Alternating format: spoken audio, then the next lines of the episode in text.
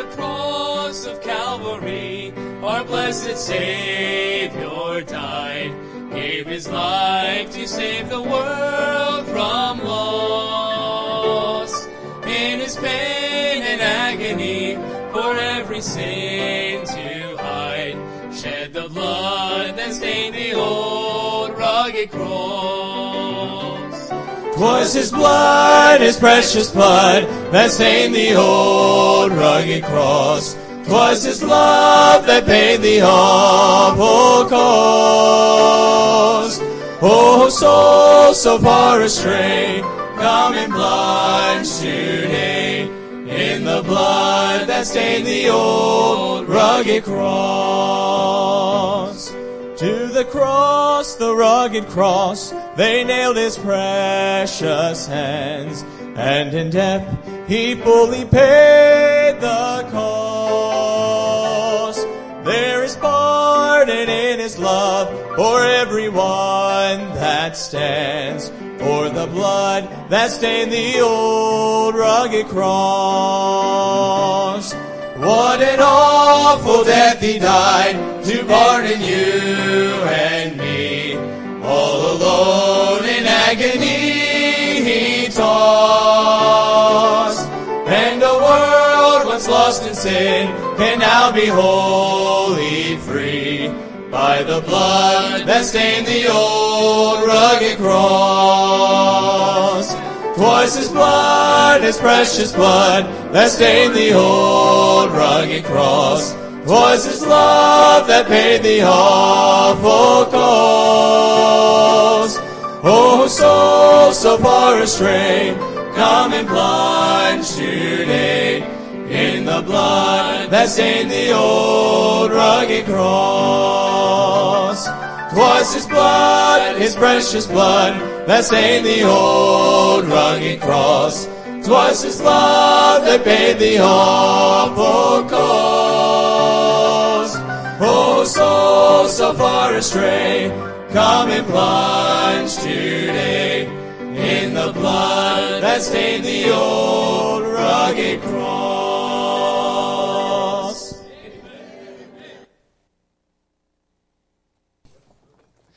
Well, praise the Lord. That's some good stuff, isn't it?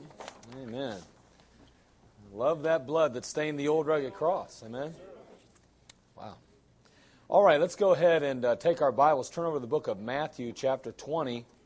Matthew, chapter 20, verse 29. It's a good problem. I'm trying to put my belt to the next loop to hold my pants up. I'm talking about in, not out. That's pretty good, right? I don't know why. I just couldn't get it to go in there for a minute. I was like, well, it's, it's obviously not used to that. there, that's better. I just, you know, I'm going to make sure that everything's, you know. All right. So anyway, Matthew chapter 20. Matthew chapter 20, beginning of verse 29.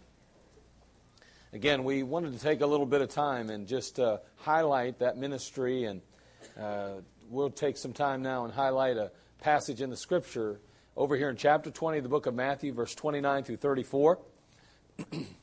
Notice it says, And as they departed from Jericho, a great multitude followed him. And behold, two blind men sitting by the wayside, when they heard that Jesus passed by, cried out, saying, Have mercy on us, O Lord, thou son of David. The multitude rebuked them because they should hold their peace. But they cried the more, saying, Have mercy on us, O Lord, thou son of David. And Jesus stood still, called them, and said, What will ye that I should do unto you? They say unto him, Lord, that our eyes may be opened. So Jesus had compassion on them, and touched their eyes, and immediately their eyes received sight, and they followed him. now, the Lord spent his short life on earth serving others. It's obvious. You need not read much of the New Testament to know that Jesus Christ lived his life for others. It would be just a little bit earlier from this passage that he had shared a very valuable lesson with the disciples. Look, if you will, in verse 25 of that same chapter. Here he's speaking now, and we understand that, that um, James and John's mama came to him and said, Hey, uh, you know, I would like my sons to sit on the right and left hand of you. Well, the other disciples were not happy with the fact that they had their mom go talk to Jesus on their behalf. And uh, here they are now thinking, oh, so you guys want the preeminence, you want to be elevated, you want to be magnified. And they weren't real happy with that. And Jesus now shares with them a very simple truth here in verse 25. He says, But Jesus called them unto him and said, Ye know that the princes of the Gentiles exercise dominion over them, and they that are great exercise authority upon them. But it shall not be so among you. But whosoever will be great among you, let him be your minister. And whosoever will be chief among you, let him be your servant. Even as the Son of Man came not to be ministered unto, but to minister and to give his life a ransom for many. Jesus would share this valuable lesson about being a servant and the need to serve and how greatness is ultimately reflected in our servitude, in our yieldedness, in our submission to one another, he now demonstrates it in our passage today. He immediately leaves the presence of them and on his journey finds someone that he can now extend compassion to and serve. And in essence, demonstrates the very principles and lesson that he had just taught the disciples. No one, no one was more unselfish than Jesus Christ. No one ever gave up more to visit the weary, to reach the fallen, and to rescue those that were in need. Jesus Christ continues to be the ultimate example to you and I how we should live our lives on behalf of others. He provides us with a pattern of Christian service and sacrifice, and He gives us a picture of submission and humility that we should all follow. Throughout the region, Jesus went about healing and helping many for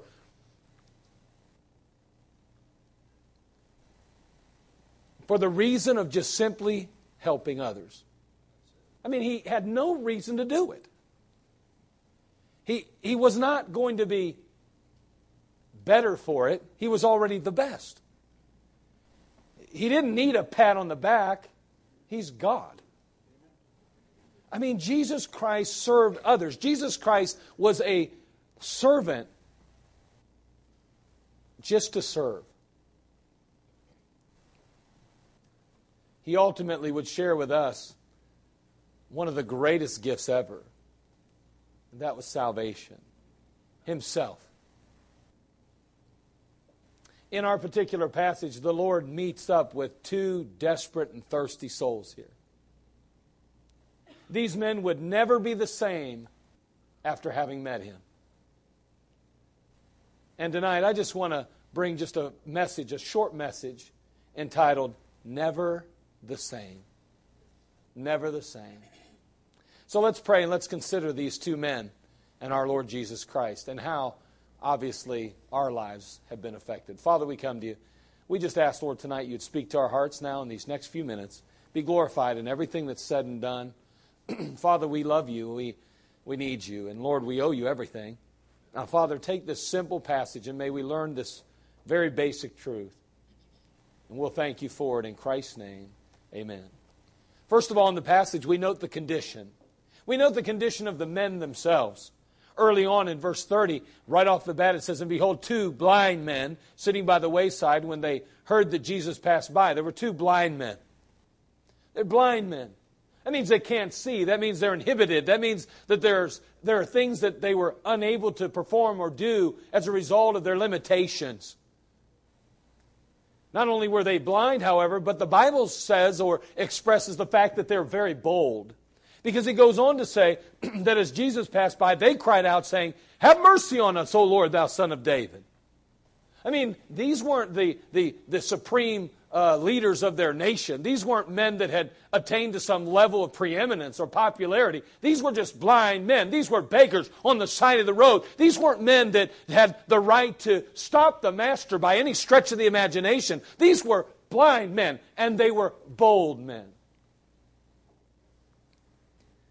But we note not only the men, but we see the multitude. the multitude, they were rude. You'll notice them here in verse 31. It says, And the multitude rebuked them because they should hold their peace. I mean, what are you, what are you crying out about? What are you wasting the master's time for? Why, why is it that you think you're so valuable and so important that you can cry out to the master? Calm down, settle down, just quiet down right now.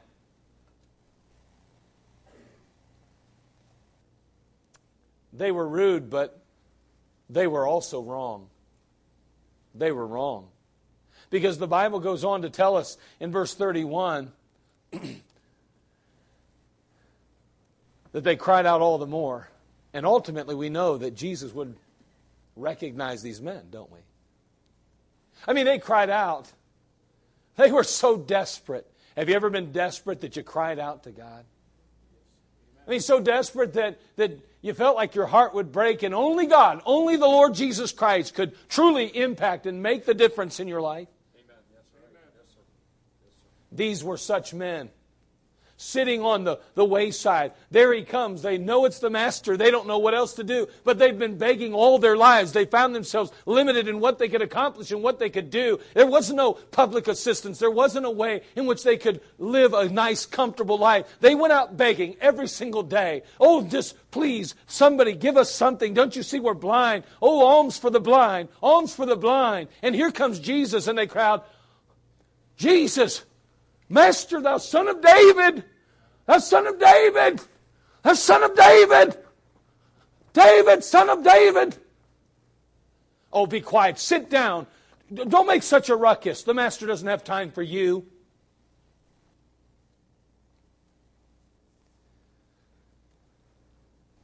But not only do we see the condition, but we note the compassion. Look in verse 32. And Jesus stood still and called them and said, What will ye that I shall do unto you? I often think sometimes, I, I, I think about the questions that Jesus asked people. I mean, what in the world, why in the world would they be crying out to Jesus? They're blind. What wilt thou have me to do for you? Well, we'd like a more comfortable bed to sleep in. No, they're not going to say that.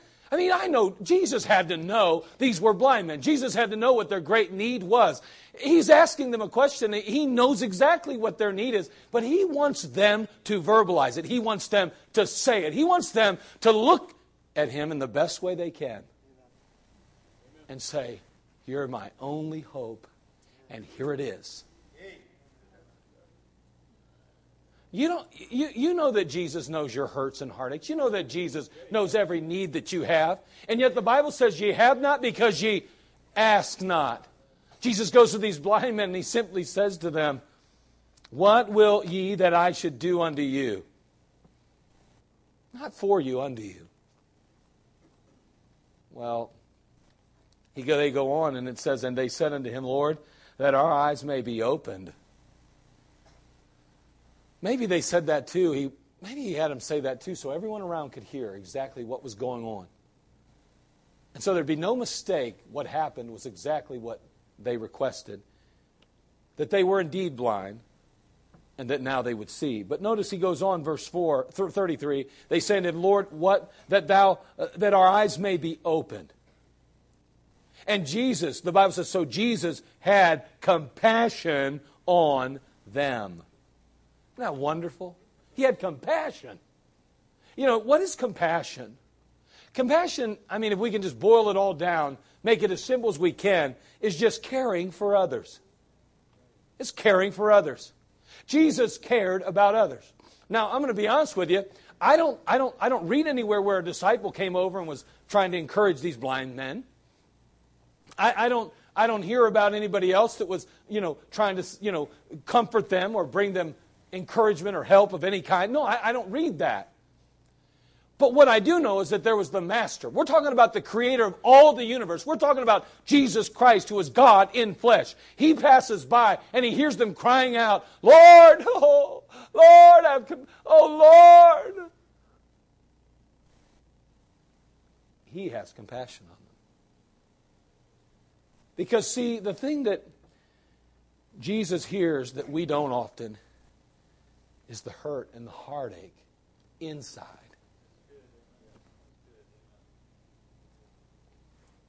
Compassion is caring for others and a heart that hurts for others.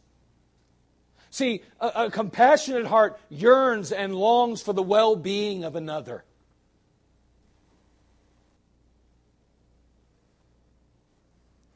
He sees past the apparel, the Lord does. He sees past the speech or the attitude. He, he probes the innermost recesses of the mind and soul. He knows the mind of the man and not merely the mess he's in. And so often, if we're not careful, we look at the mess and say, You got where you deserve. That's where you deserve to be. That's your fault. Good luck. Deal with it. We're so compassionate, aren't we? You know, a, a, a man or a woman that's involved in, in, in sodomy and they end up with AIDS or some problem like that, and we have the audacity to look at them and say, Oh, shut up. You got what you deserved. Now, we won't say that out loud, but we may think it. And may I say to you, I'm glad that in heaven today, that's not how Jesus Christ feels. I'm so sick of the self righteous, self glorification that we like to put ourselves in. Everybody else is beneath us. We are so right with God, and everybody else is so wrong. Aren't you lucky, God, that I give my best to you? And we don't even realize we're not giving our best. Don't you just grow weary of the self righteous attitude so often demonstrated by people who claim to be Christian? That bother you? Well, we don't act like that here, preacher. Okay, so maybe, maybe we do a little better than others, but may I say the temptation in all of our lives is to look at people and say they deserve what they get. And may I say to you today, God expects us to be like Him and have compassion on people anyway. Why is it our heart doesn't break when someone breaks God's heart? Why is it that we're so happy that they're miserable when they break God's heart? Maybe we don't have the compassion God intends us to have. Think about how you broke God's heart. Think about how you rebelled against the God of heaven. Think about how you and I were the enemies of God, and yet He still had compassion on us. Now, I understand we can't step in sometimes where God has already stepped out. When God steps out and is dealing with a person, and even in a sense at times chastening another child, we need to be careful that we don't step in and try to bring comfort to that child in the midst of daddy chastening. But most often, if we'd be honest.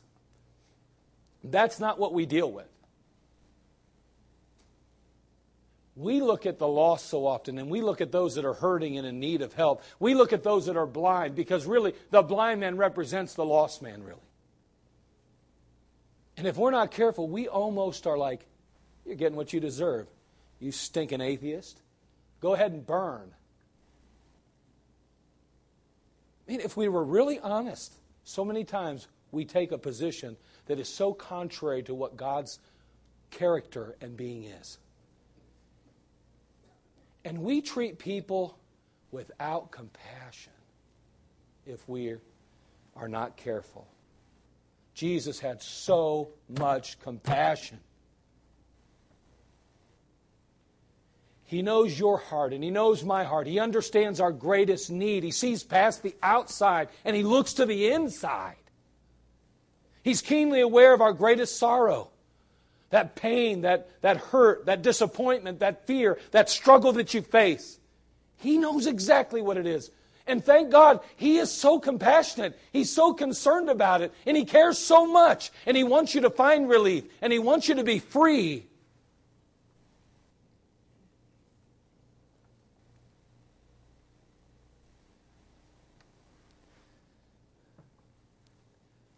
Sometimes we do. We get what we deserve, and, and understandably so.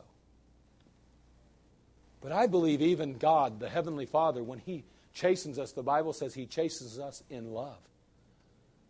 Because down deep, His real desire and goal is that we're right. with Him and in a position of blessing again.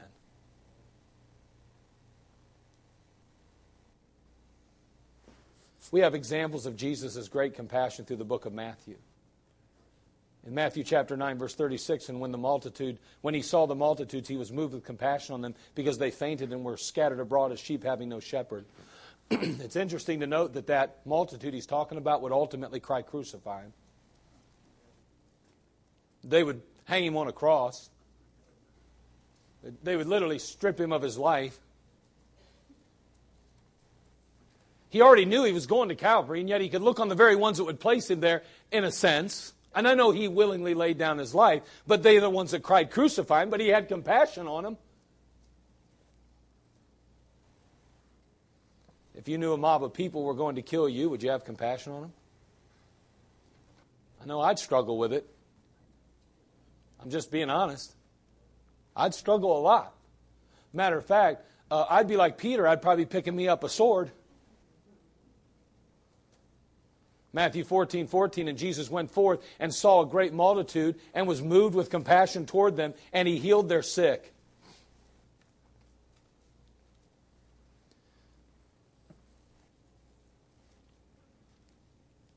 I wonder if,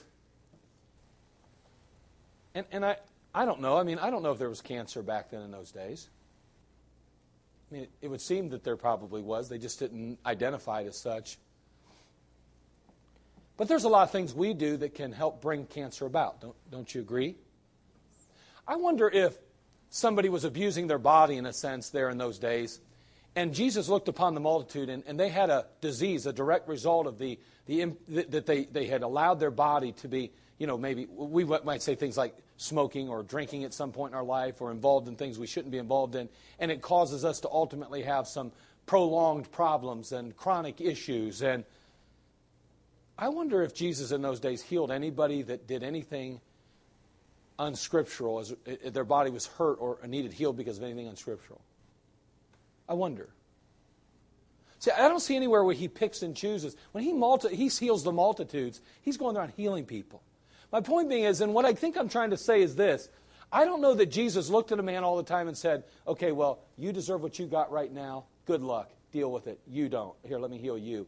I won't heal you. I won't heal you. I won't heal you. I won't heal you. Because, you know, let's face it, the most of us get what we deserve. Let's, let's just be honest. We get what we deserve. So there wouldn't have been a multitude to heal, probably. Now, I mean, some people are born blind, right? I mean, we understand that. But, but I'm just saying, it seems that there's a lot of people being healed. I got to believe there were some of them that had maybe even taken advantage of the body God had given them, and they needed a healing, and Jesus looked at them with compassion anyway.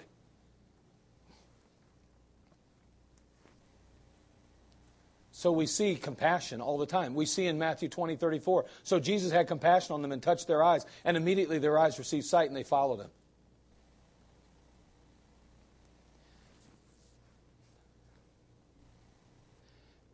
I, I, was talking to the singles this morning, and I, I made a statement, and I hope I can say it right, but we were talking about some things like, for instance, dating or, or standards. And I said, before you say, well, show me in the Bible where you can't do this, I said, why don't you start asking the question in the Bible, uh, uh instead of asking, where in the Bible does it say I can't do it, ask yourself, where in the Bible does it say I can do it?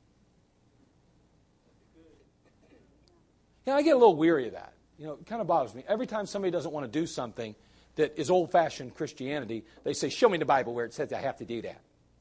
Or show me the Bible I can't do that. Well, you show me the Bible where you can do that.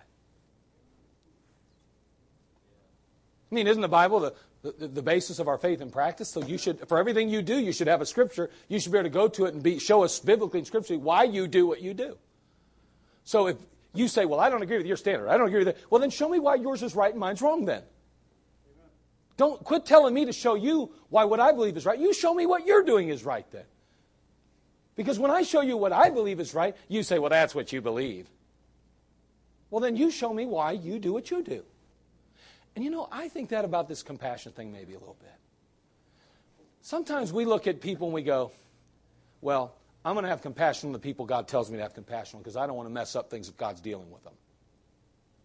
Well, why don't we just have compassion on people unless God tells us not to? I mean, why don't we flip it around a little bit? Why don't we just look at the world and say, I'm going to have compassion on the multitudes. And if God says I shouldn't intervene, I shouldn't step in in a certain area, I won't. But until then, I'm just going to have compassion. And why don't we flip that around?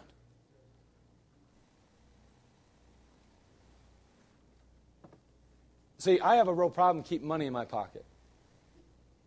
My wife's always like, "Oh, great. You get? You gave your money away again, didn't you?" Because I, am a real, I'm a real. It's easy for me. Somebody has a need and they stop in the office. Something, you know, I, you know, hard luck story, and you, you know it's not true. I mean, really, you, you pretty much know it's not true. Almost 99% of the time you know, uh, you know how it is. I got stranded over here, and my family's over here, and, and I need gas money to go pick them up, and, and, and, and you know the car I have, you know, I just lost my license on it, and my job just I lost that, and you know, but I was really, a, you know, I was working for, you know, uh, uh, you know, Nassau until I lost my job, and you know, you get what I'm saying? I mean, it's like, are you kidding me? This just isn't adding up. But I'm one of those guys. I, I don't know what it is. I can't give them church money because we don't really have money to give people like that. We don't just have money to give to people. So, unfortunately, and I don't really think it's unfortunate because I, I serve a God's bigger than my wallet. I, I go, well, here's what I got. And usually I don't have a whole lot. And I find myself usually giving whatever I got, or at least a portion of it. I don't know why. I just feel like God will bless me for being compassionate.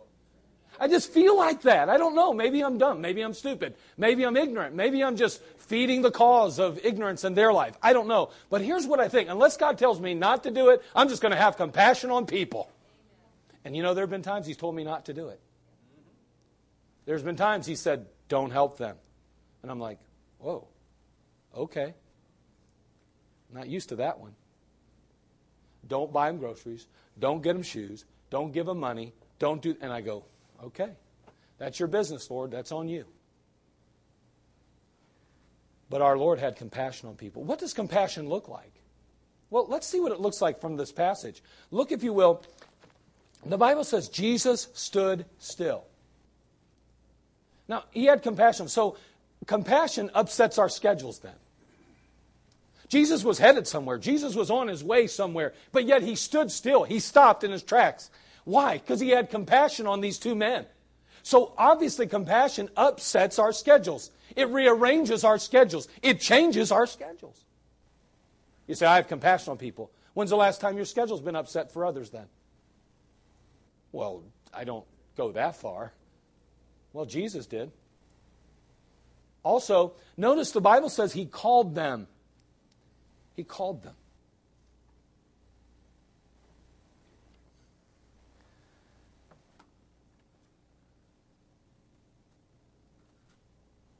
Compassion takes the time to focus on others. I mean, he stopped, it affected his schedule, but then he took the time to stop and focus, to look at those two men directly. Compassion causes us to take time, but then to focus on others, specifically others in need. Number three, he asked them what he could do for them. That's a scary question, isn't it? That's a scary question. Uh, what can I do for you? If there's somebody sitting there with a real need, get ready. They just may ask you. I'm amazed sometimes how we glibly say, Hey, anything I can do for you? And if somebody says, Yeah, can you do this? We think, You're so selfish. It's all about you. I mean, I would never ask anybody to do that for me. Come on. I mean, I don't know if you've been, I, I felt that way. I have got to admit, I have felt that way before and thought, what? You asked me to do what? Sure, I asked you, but you would ask me to do that? That's crazy. Come on, that's so self centered. It's all about you. Wait a second, I'm the one that asked. So he asked them, what he could do for him. So compassion genuinely cares. I mean, it legitimately wants to know what the need is. I was telling the guys the other day, I don't know who I was telling, but I told them, you know, at our doors, we shouldn't ask people, or we shouldn't say, How are you today? We should not ask people that walk in the doors of our church, How are you today? Because the truth is, we really don't care. I mean, are we, are we kidding ourselves? Who in the world, as an usher, has time to sit and listen for 10 or 15 minutes to the woes of one person?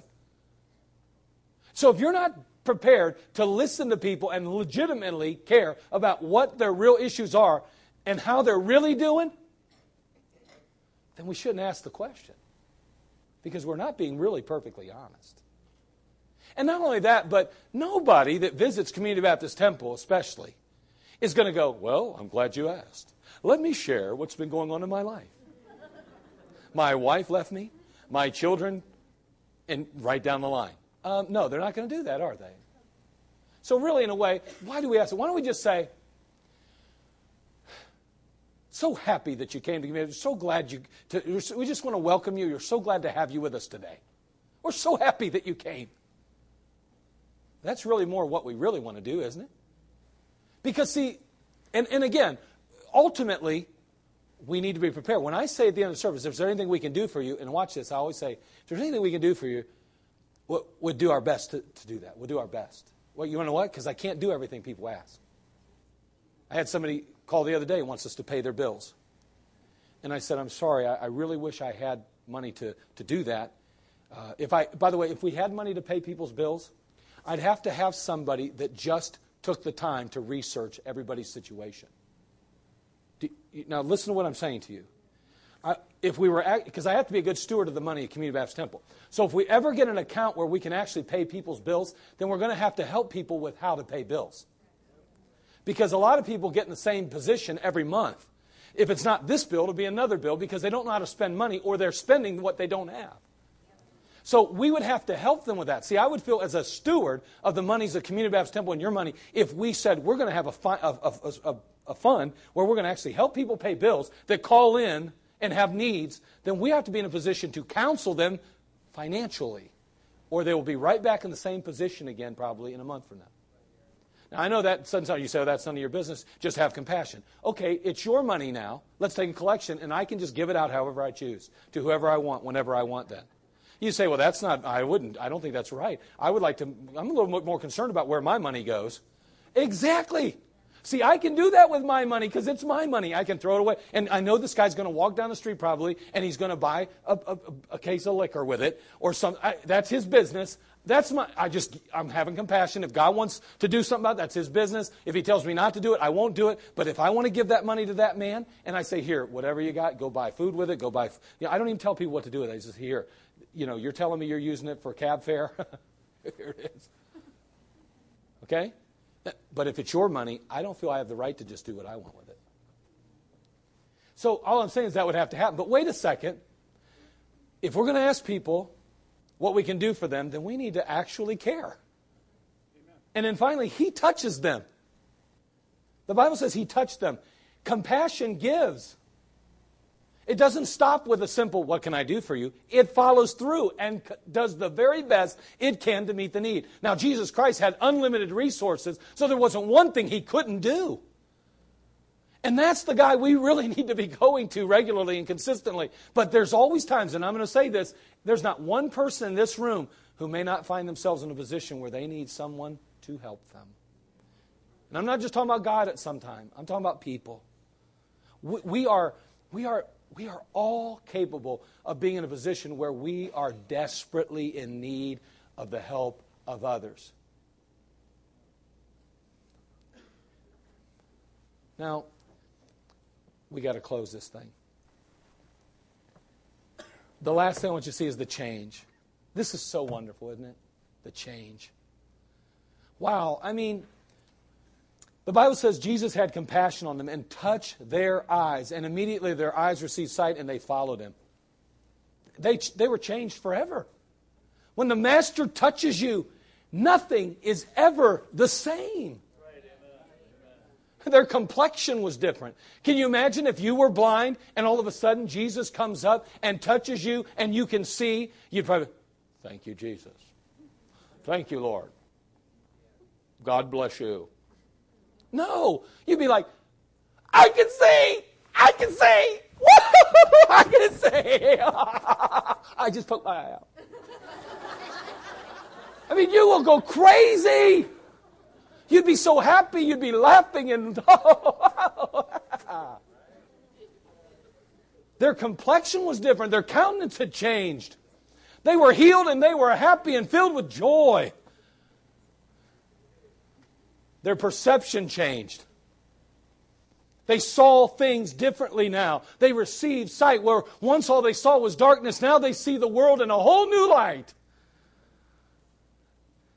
Not only their complexion and perception, but the direction changed. Notice the Bible tells us that they followed him. They were headed in a new direction. I just want us to realize that when the Master touched us, whenever that was, because the blind man represents the lost man. And I don't care how old you were, and it doesn't matter what state you were in or the situation you found yourself in, but when the Master came by and you cried out for mercy and he touched you, you're forever changed.